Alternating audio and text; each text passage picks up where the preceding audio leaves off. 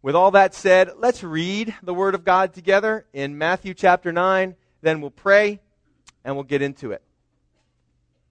I'm going to pick up in Matthew 9 at verse 14, and a short section, just verses 14 through 17 this morning. Then the disciples of John came to him, saying, Why do we and the Pharisees fast often, but your disciples do not fast? And Jesus said to them, Can the friends of the bridegroom mourn as long as the bridegroom is with them? But the days will come when the bridegroom will be taken away from them, and then they will fast. No one puts a piece of unshrunk cloth on an old garment, for the patch pulls away from the garment, and the tear is made worse. Nor do they put new wine into old wineskins, or else the wineskins break, the wine is spilled, and the wineskins are ruined. But they put new wine into new wineskins, and both are preserved. Let's pray. Father, as we open up your word this morning, we um, just appreciate, Lord, the genuineness of a spirit filled life. Father, we appreciate uh, dealing with you as a father to sons and daughters, as a friend, as someone who we can trust and who loves us tremendously. Father, I pray that you continue to do your work among us. I pray for this word this morning that it would be real to us, that your Spirit would bring it to life, and that we would share a wonderful time of communion in your name. And it's in your name that we pray. And all God's people said, Amen. Amen. Uh, am I am I scratching a little bit here? Is that I think it's rubbing against my unshaven face. All right, let's try it. All right, is that better? Sound better? Good. Okay, sorry about that. All right, we've been looking at Matthew, the gospel according to Matthew, the tax collector who we just saw begin to follow Jesus. He had left all, turned away from his life as a tax collector and all that that meant, and was now following Jesus. He was the writer of the Gospel of Matthew and uh, really the biography of the king. We've been interestingly, since, since we finished with the Sermon on the Mount back in chapter 7, uh, we began to see Jesus dealing with different kinds of people. We've seen Jesus interacting with people like sinners, tax collectors, those that were outs, uh, outsiders from the, the practice of Judaism, uh, lepers, those considered outside everybody spiritually afflicted, the sick, the paralyzed. And we see, we see Jesus dealing with them, reaching out to them. What did the system of religion and Judaism have for them, have for those people? Well, occasionally they might get a handout because the Jews, the Pharisees, and Sadducees were wanting to look pious, not because they really cared for them as a general rule, but because it was part of their religious practice. Other than that, they weren't welcome. They were outsiders, they were considered unclean, and, and we, the Pharisees, did not want to be infected by the uncleanness that they had. We didn't want to become dirty from them. So they were sort of uh, outcasts. And so Jesus comes along and he begins to reach out to them. Notice the other thing that continues to be the highlight of what Jesus notices about people. He's not saying to the leper, Oh, I've seen your religious practice. Come and be healed. He's not saying, Oh, I see the rituals you keep to the centurion. Your servant will be made well. He doesn't mention any of that. What does he mention, folks? What continues to be the ongoing theme and will be for, for chapters to come? Faith. Faith. The centurion in chapter 8, verse 10, he says, I haven't seen such great faith. To the disciples, he said, Hey, you of little faith. To the paralytic, Jesus saw their faith and the friends that brought him. The woman with the flow of blood in the next uh, later on in this chapter, your faith has made you well. Jairus' daughter in chapter 9 verse 29, it'll be done according to your faith. So you see there's this difference between the religious practices, routines and rituals of the Jews not being the Jews are the ones on the outside criticizing, but Jesus continuing to take note not of religious practice, not of, of those types of rituals, not of going through motions and observances. But he's looking for faith. And he's the same yesterday, today, and forever, and he's still looking for, a, for faith. So what happens when this Jesus comes and he's looking for faith and he's ministering to the outsiders and those from the Jewish religion? They're bringing criticized they're, they're criticizing him and they're noticing now these differences between them and Jesus. And of course, they were the ones that were right in their minds. And Jesus was now coming, and he's not orthodox. You guys know that word orthodox meaning to line up. Ortho means just to make straight. If you've been to an orthopedic surgeon, or many of you have kids that have been to an orthodontist, there are people that make things that have been out of line straight. And Jesus was out of line. He is unorthodox. He's not following their rules and their rituals and their ways of worship and devotion. And this is starting to bring tension. You see, they had already asked him, Why does your teacher, they asked his disciples, why does your teacher eat with tax collectors and sinners? Why? We're trying to get to the bottom of this. And so they're noticing these differences. Now, understand this change is tough, isn't it? Change is hard, especially, and things that are different are hard for us because we get set in our ways, don't we? I mean, we, this is the way we've done it. Matter of fact, Solomon tells us the truth about this that if you train up a child in the way he should go, when he's old, he will not depart. You tend to live out what you learned was right when you were growing up. That's socially, that's emotionally, uh, that's spiritually. If you grew up in a certain kind of church, even if you grew up in a cult, that is going to feel to you like it is the right thing, and everybody else must be wrong because this is how I grew up. that can be true of biases, prejudices, all of those things. And that's the way these Pharisees were. They had been very uh, well trained in these religious routines and rituals. And for them to see now Jesus acting differently is going to be very offensive to them. And maybe to some of you, as you've come in here, if you've come to Calvary Chapel, you're not used to this. You know, you're used to suits and ties and certain ways, certain songs and certain way of, of liturgy, and you come in here, this is different. Why don't you guys do this? And why don't you? We'll get to that later on. But remember, the setting is Jesus is having a feast with these sinners and tax collectors. They're sitting around the table. They've already asked his disciples, Why does your teacher do this? Now they come, verse 14, the disciples of John, that's John the Baptist. He had been the forerunner of Christ, and many he had pointed to Christ, but some really latched on to John's ministry. And they stayed with him. He, they liked his, uh, they liked the, the, whole camel hair and wilderness thing, and says, I mean, we, we can relate to this guy. We're going to hang out with him. So they were disciples of John, and John was sort of one of these guys that lived, uh, he was um, a Nazarite, and so he only ate certain things and had abstinence was part of his plan. And they liked abstinence. They liked fasting. They liked those things. So the disciples of John came to him and they noticed this difference. Well, now, why do we and the Pharisees fast often, but your disciples do not fast? You see, it's likely that on the day that Jesus was dining and feasting with his disciples and these tax collectors and sinners, that was probably a scheduled day of fasting for the Pharisees. You see, the question here is about fasting, but it's about more than that. It's about routine, it's about religious ritual. And God had only appointed one day in the year for the Jews to fast as a nation. That was the Day of Atonement. Many of you may know it as Yom Kippur. I think, did the schools get off for Yom Kippur these days or no? I don't, I don't know if that's a school holiday or not. But nonetheless, Yom Kippur was the day of fasting. We get off for all kinds of other holidays, don't we? So, uh, but that was the day of fasting. Now, the Pharisees and the disciples of John had said, well, if one day a year is good, I mean, we, more must be better. So, to show our devotion and to set aside time, we're going to schedule that everybody that's one of our followers must fast two days a week. And so everybody fasted two days a week. That was the deal. And maybe more if they felt so called, but at least two days a week, Mondays and Thursdays. Those were fast days, no matter what. So they noticed this difference.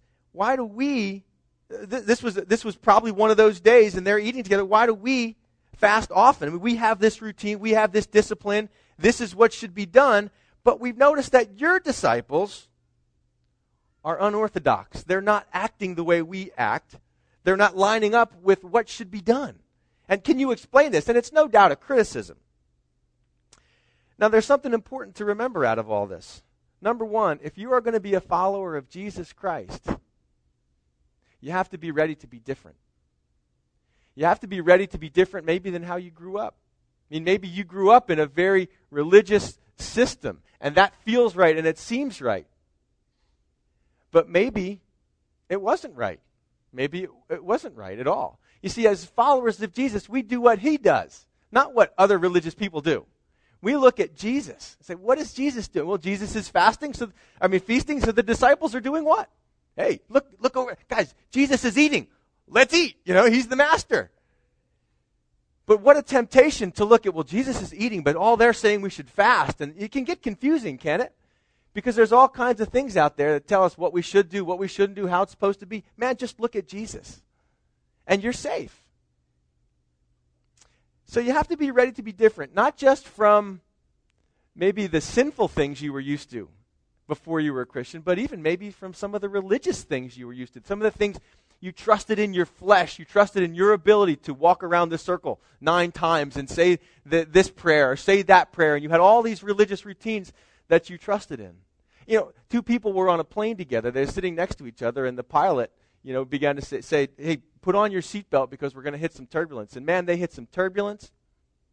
And uh, the plane started to shake and rattle, and the one person uh, was sitting there wearing a, a crucifix around their neck, and the other person was, was a Christian and not. And uh, the one person began to pray, and the other person that was wearing the crucifix looked over and said, Man, can you show me how this thing works? You know, I don't know how to work this crucifix thing. I need help.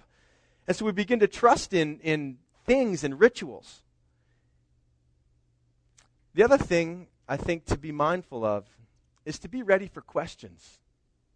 Because they were being questioned, because they were different. When you're different, people want to know why, don't they? Hey, wait a second. We worship on Saturday.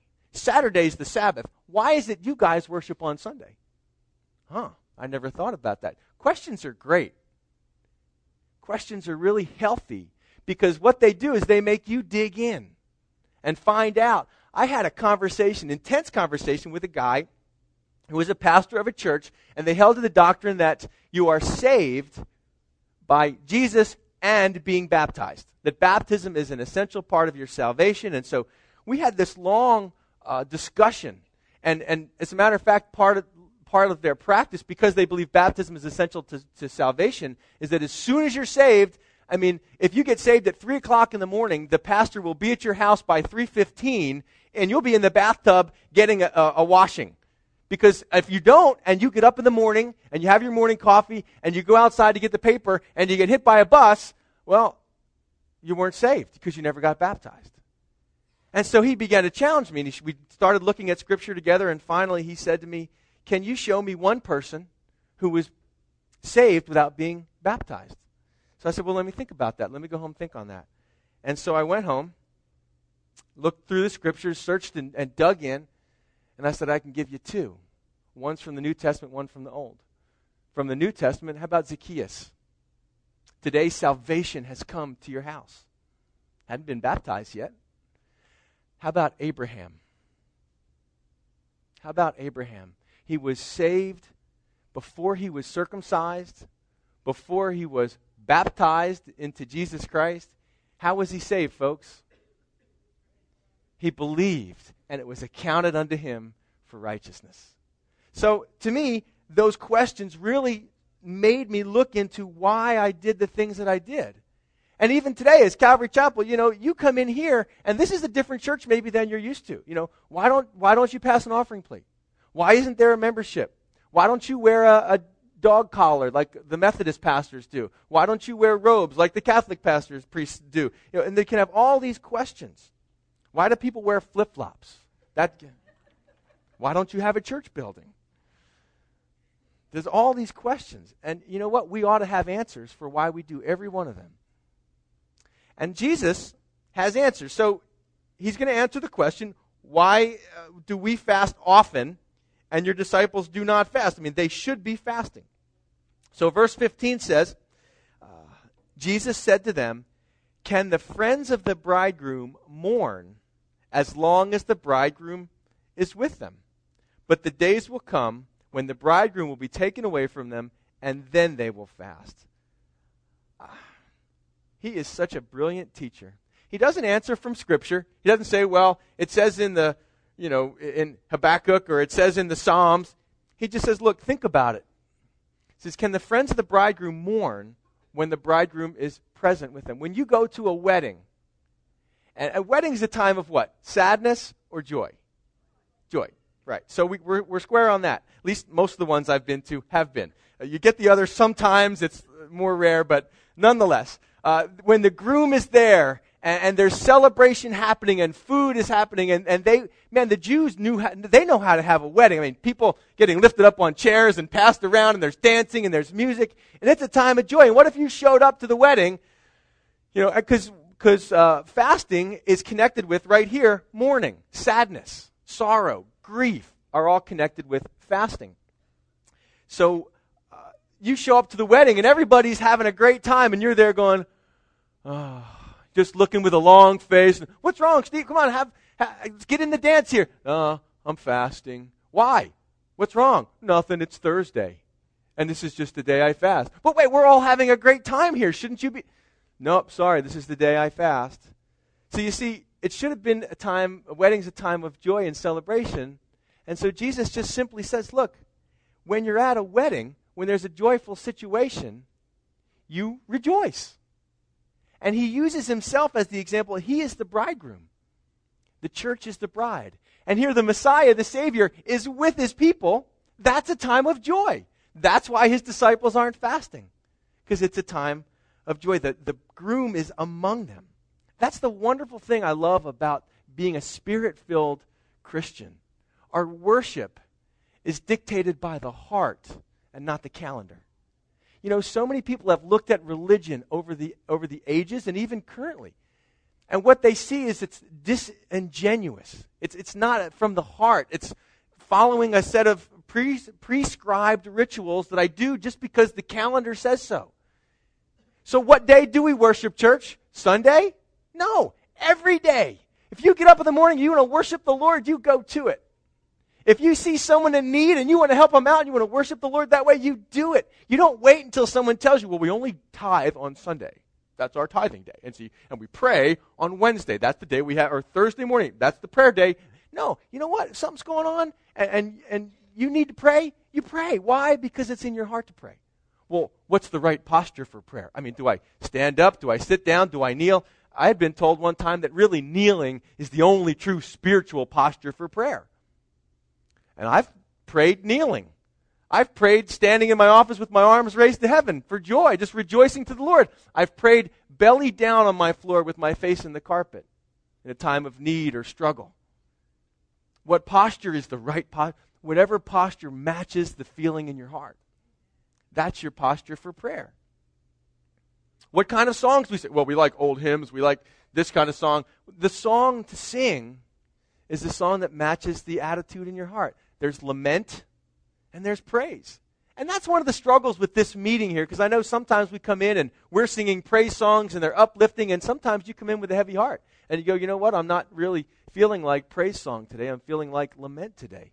Just having a, a rough day. Something's going on in my life, and and so that can be, uh, it's one of the hardest things about church, I think, you know, especially as a pastor.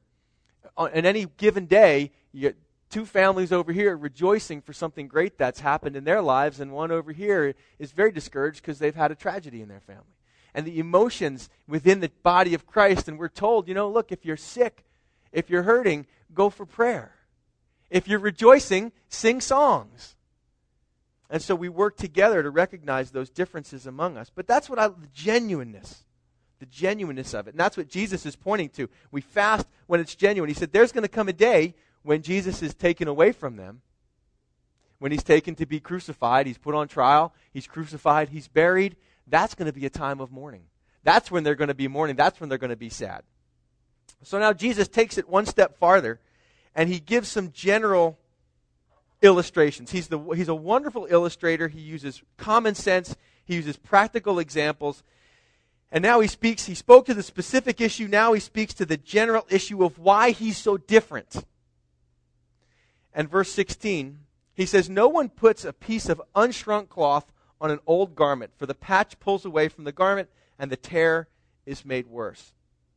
That's the first example. He says, hey, look, when it comes to clothing, garments, you guys understand. See, we live now in the day of pre shrunk jeans, right? I think everything we get now is basically pre shrunk. Do you remember when it didn't happen that way? When you had to buy a pair of, of pants at the store and wonder if they were going to fit still after you wash them? You had to buy them a little bit big or a little bit long so that when they shrunk, they would still fit you. I remember those days. My mom made me wear Toughskins. I'm still mad at her about that. You know, I everybody had Wranglers, and my mom was a whole. Do you remember Toughskins? Because she didn't like putting patches on stuff, so she bought Toughskins, and they, they were tough. I had to work to wear those things out. And then when I did wear them out, she didn't sew on patches. She had the iron on patches. Remember those? Now we get, now you get clothes at the store, and if they don't have enough holes, you go home with the scissors, you put more holes in, because that's fashionable. But in that day, you, you had to treat the cloth to shrink it.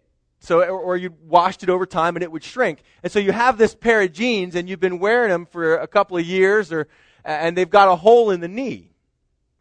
And so you want to patch them and they let's assume they were, they were not, uh, pre-shrunk, you know, by washing and they, they shrunk up. And now you get a patch that's from a new pair of unshrunk jeans. And you put that patch on your pair of shrunk jeans. And when you wash it, what happens to that patch? What does it do? It shrinks. And when it shrinks, it pulls the, the cloth of the pair of jeans and it, and it further ruins them and they're no good anymore. And so that Jesus is just saying that, look, this new thing is not compatible with that old thing, with, with all the, the system that you were part of to, for the Pharisees.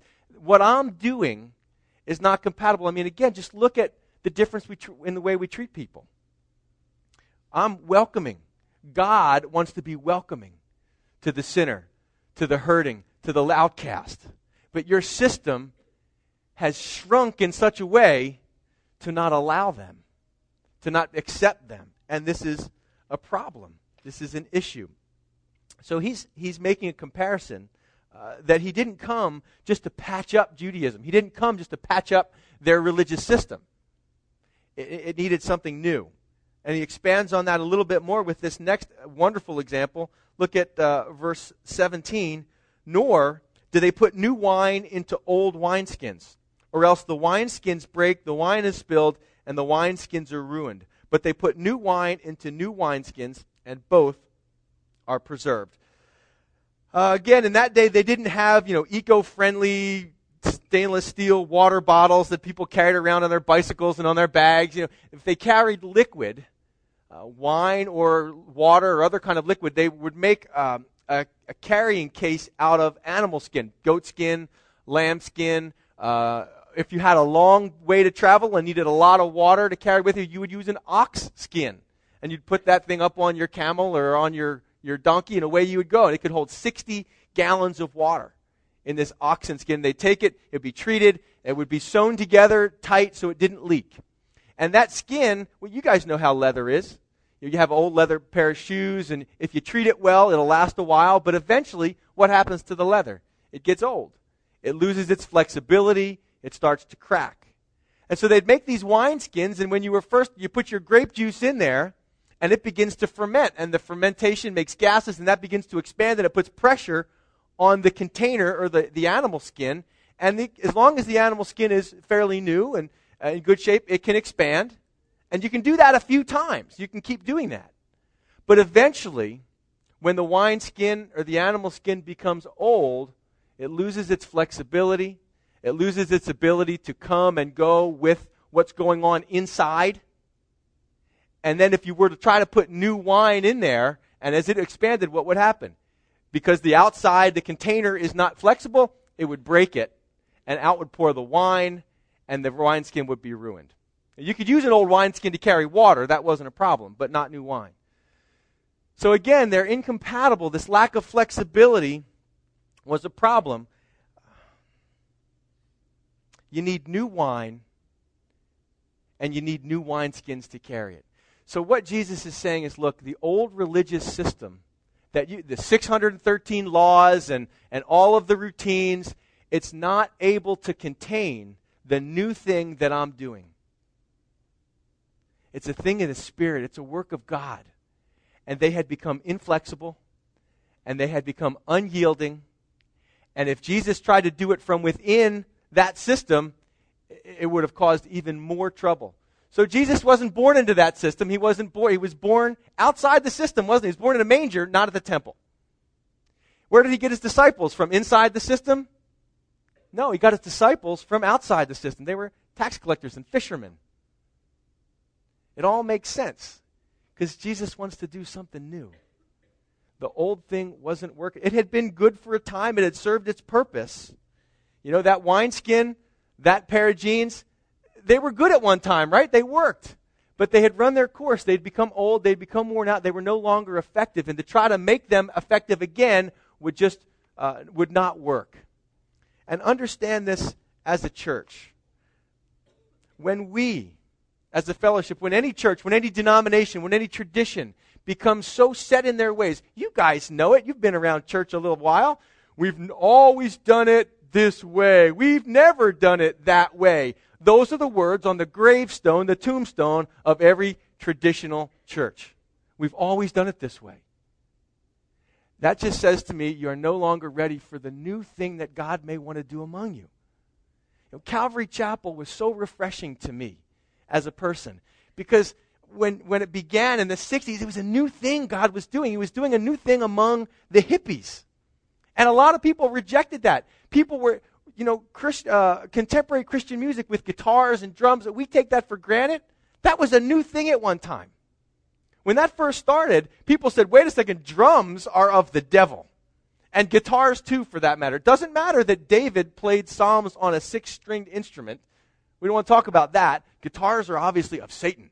Only proper musical instrument is an organ or a piano, maybe. But it was a new thing. And now today, we're just so thankful uh, at, at what God has done, and we appreciate that and we, we embrace that. Hippies. People didn't want to embrace hippies. They were dirty, they were yucky. But Chuck Smith and Calvary Chapel embraced them, and it was an, a new thing that God was doing. And I pray that as a fellowship, we remain open to what new things God wants to do among us. Now, that doesn't mean we, we, we be, we're so open minded that our brains fall out. I mean, that's not what I'm trying to say. But we have to recognize that when we get older as a fellowship, this is the danger for us. Right now, we're like the new wineskin. We're able to expand and we're able to, to and incorporate some new ideas and some new things. But you know what? Someday, we're going to be old. We're going to be the old game in town. And God's going to be wanting to do a new thing through the next generation, through what's the youth group now, through the kids that are in TNT now. God's going to raise them up and want to do a work in them. Will we be ready to stand beside them and accept and see what God is doing in that next generation? If not, we'll all grow old together and then we'll lock the doors and we'll all go to be with the Lord, and that'll be it. Rather than actually reaching the next generation with the gospel. I have a lot of friends that are pastors in traditional churches, and I hear them lament over trying to bring new things into their congregations, trying to open their minds up to new ideas, to new ways of operating. But it's not written here, but in Luke chapter 5, verse 39, same story. Luke adds one sentence, and no one having drunk old wine immediately desires new, for he says the old is better. Again, the hallmark on any dying church the old is better. It's tough at first, isn't it? I mean, things, music choices, all kinds of different things uh, can be hard for us to accept, accept at first. But here's the question as we close this out Will we become like the Pharisees? Will we get so set in our ways that we miss the work of God? I like uh, the verse from Isaiah that says, God says, Behold, I do a new thing. And that doesn't mean God has changed, does it? I mean, just because I get a new job doesn't mean I'm different. Just because I go on a diet doesn't mean I've changed. My nature, my character haven't changed. Just because God does a new thing doesn't mean He's changed. He's the same. The Pharisees had changed. They had gotten stiff. They had become unflexible and unmerciful. God is still the same God today, yesterday, and forever. So, church, I want to say one more thing as we, if the folks that are serving communion would come up. Um, because we understand this issue that to have a new work, sometimes you need a new vessel, right? Now, some of you have had a new work of God in your life. And God's desire, I know it's hard. Don't pay attention to them. They're, they're, they'll be there. Trust me. Look over here. When you get saved, this is not God patching up your old life. This is not God just coming, well, Pastor, uh, i need a, my marriage just needs patching up. Can Jesus patch up my marriage? No, he can't. Can, can Jesus, I got an addiction and it's, I'm struggling. Can Jesus just patch up my addiction? No, he can't. And a lot of people come to Christ and they think, well, I'm just, Christ is just going to patch me up. No, he needs to recreate you altogether. You need to be born again because you need a new vessel to contain the new work that God wants to do in you. If you don't, if you try to imitate Christianity without being born again, and some of you may know exactly what I'm talking about because you may have done that for a long time. You see, well, well, they read their Bibles, I'll read my Bible, and they pray, so I'll pray. They give, so I'll give. Uh, and you try to do these things for a time, but it doesn't work. It eventually fades. It gets old. It begins to, you become torn by what you really want to do and what you're trying to look like you're doing, and it just doesn't work, folks. It's the most frustrating place to be on the face of the earth is an unsafe person trying to pretend you're a safe person and fit in with both the unsaved and the saved. It's a, it's a nightmare. So if you want to be seeing in your own life, in your marriage, in your family, with your kids, with your job, whatever it might be, and you need a new work in your life, it's not just you need that one area. God can patch up your marriage, you know, but you're still going to be a jerk you're still going to treat people poorly and you're still going to have those same biases. Look, you need a whole new you. And that's what God does. If any man be in Christ, he's a new wineskin, he's a new creation. And into that, God can pour his new wine of the Spirit. Not religiosity, not following rules and, and religious routines and going through motions. I don't come here on Sunday because I have to. I come on Sunday and I have for years because I want to. I feel like being here. I enjoy being here. Some of you may be here because it's Sunday, and this just Sunday's the church day. But I pray that you're here because you want to be here. And that God, that you would have a, a, new life that God could pour in His Spirit too. Amen? Amen. Let's pray, and then the communion elements are going to come around. Father, I just pray for any that might be listening this morning that are uh, that that understand in their spirit what Jesus is trying to say. They understand these examples that he's giving. They understand the problems that the Pharisees had, and they understand maybe the problems that they have. And Lord, I just pray that uh, there would be many new creations as people uh, confess and repent, turn away, and turn to you for salvation, Lord, so that you might work a new work in their life. I pray that in Jesus' name. Amen. Now, as the elements come around, you guys may begin to pass them out. Just again, just please, one more minute, focus on me for just a second here. If you are not saved, if you don't know Christ, if you've not been born again, if you have no uh, personal connection to this meal, to the blood and the body of Christ, then please don't feel obligated to take it. Don't take it just because it's coming around. Take it because you recognize it's an invitation of Jesus Christ and God the Father into your life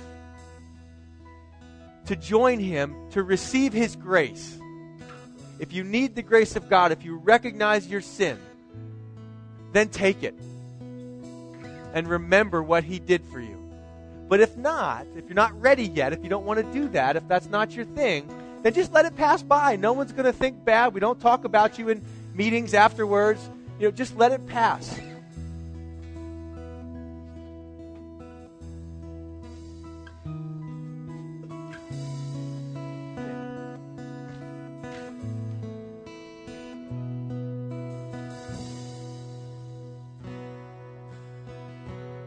Sing Search Me, O God.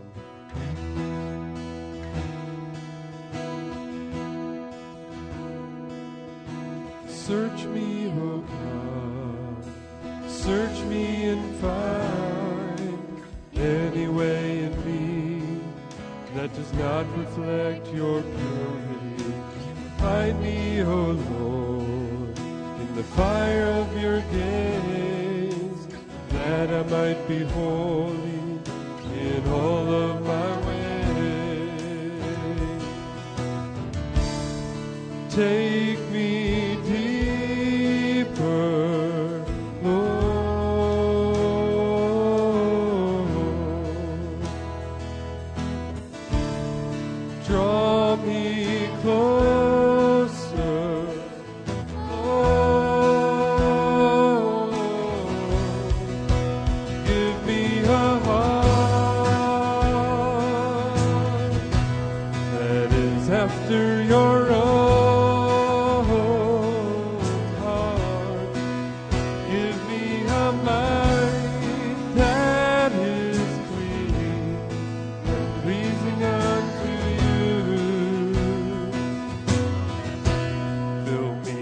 with your love,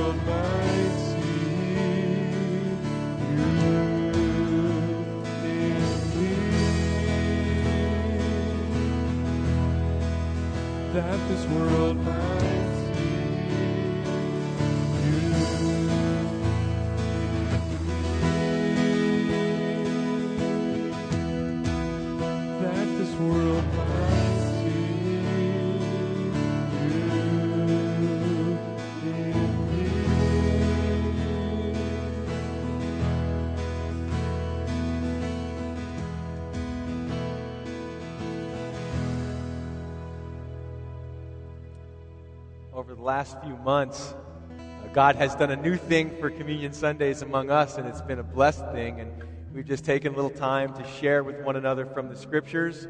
Uh, so if anybody uh, feels so moved and you'd like to just stand up and share a Scripture, something that's on your heart, a meditation of your heart uh, from the Scriptures, then uh, feel free to do that at this time. Amen. An undivided heart you know, you may be sitting there, and uh, I just I know this from experience, personal experience, that your heart is about to pound out of your chest, and you're looking at a verse or thinking of a verse in your Bible, and you're going, I know I'm supposed to share that, but I'm too scared.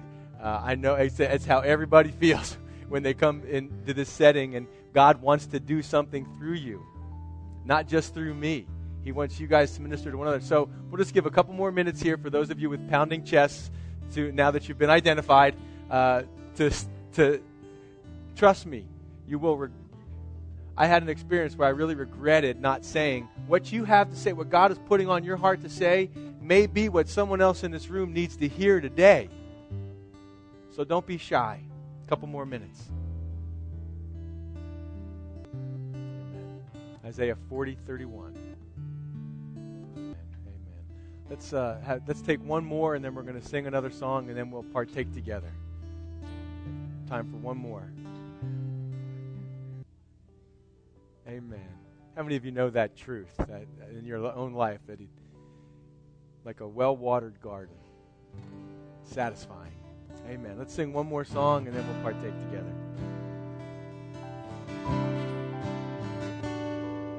This is a simple chorus that's maybe new to some of you, maybe new to some of the people standing here on the team, but I think they can follow along. Come, Holy Spirit, fall afresh on me. I think it fits so well with just thinking about being ready for new wine and new wineskins. Thank you, guys. Much better than fast food, huh? Just getting a chance to sit. I'd shared, having been on vacation, that we had a chance to eat 63 meals together plus snacks. And uh, that was just a great time for our family to be together and there's just a closeness that happens when you sit around the table with one another and, and share a meal. There's just something about the table that, uh, that draws us to one another. And uh, the Christ table is we're there by His invitation, not because we've done the right things, not because we've said all the right things or thought all the right things. We're there simply because He loves us and He invited us there to be around and to partake, not to manipulate God to get Him to do what we think He should do, but to just re- receive from Him. And I think the, the, the banner over the communion table should be taste and see that the Lord is good from the Psalms. So we hold in our hands the, the thing that Christ has given for us to remember him by. We visited an old monastery, and around the old monastery in Ireland, there was an old graveyard. And some of the tombstones were very, very old. And uh, some of them were so old that even the inscription had been erased by the time and the years and the weather. And so the name, which was uh, hoping to be remembered, had now been lost, forgotten. And it's interesting to me that what Christ leaves us to remember him is not a statue or a monument, he left a meal. And he says, Often as you eat this meal, as often as you eat this bread and you drink this cup, that's when the time will be for you to remember my presence among you and my work through you by his grace. And it symbolizes just that, that new work, the work of not rules and rituals, but the work of love and grace and faith. And so, if you are uh, with me this morning and giving thanks, we'll remember together that meal that they celebrated. The Last Supper, when Jesus took that bread and he broke it, and he passed it out to the disciples. He says, Often as you eat this bread, do it in remembrance of me.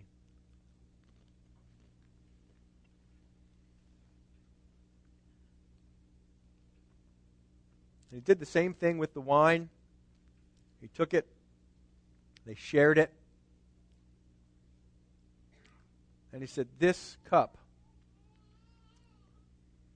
this cup is something new. It's something new that's happening.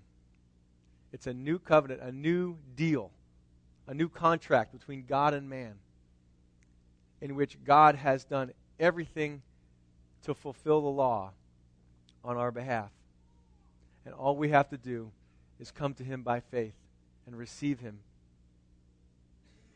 And it took his blood. Why did he do it? Why did he take the punishment that we deserve? Why did he not want to see us be separated eternally from God? Love. There's no other answer. Simply this God loves you. Whether you love him or not, back is irrelevant. As Joe quoted, while we were yet sinners, Christ died for us. And in this, God demonstrated his love for you once and for all. And if he's done this for you, there's nothing else he'll withhold from you. You don't ever have to wonder whether or not God loves you. He does. And it's the cup of the new covenant in his blood. And he said, As often as you drink this cup, do it in remembrance of me. I love that sound. the sound of sins being broken. Uh, you have time for just a uh, chorus, quick chorus? Let's stand. We'll go out with the chorus. Uh, remember, uh, Phil, you will excuse them afterwards. Phil will set you guys free afterwards. Um, stay flexible, folks. Be ready to see what new work God wants to do in your life. Um, make sure you sign up for Fourth of July and youth for the re- for the retreat. Amen.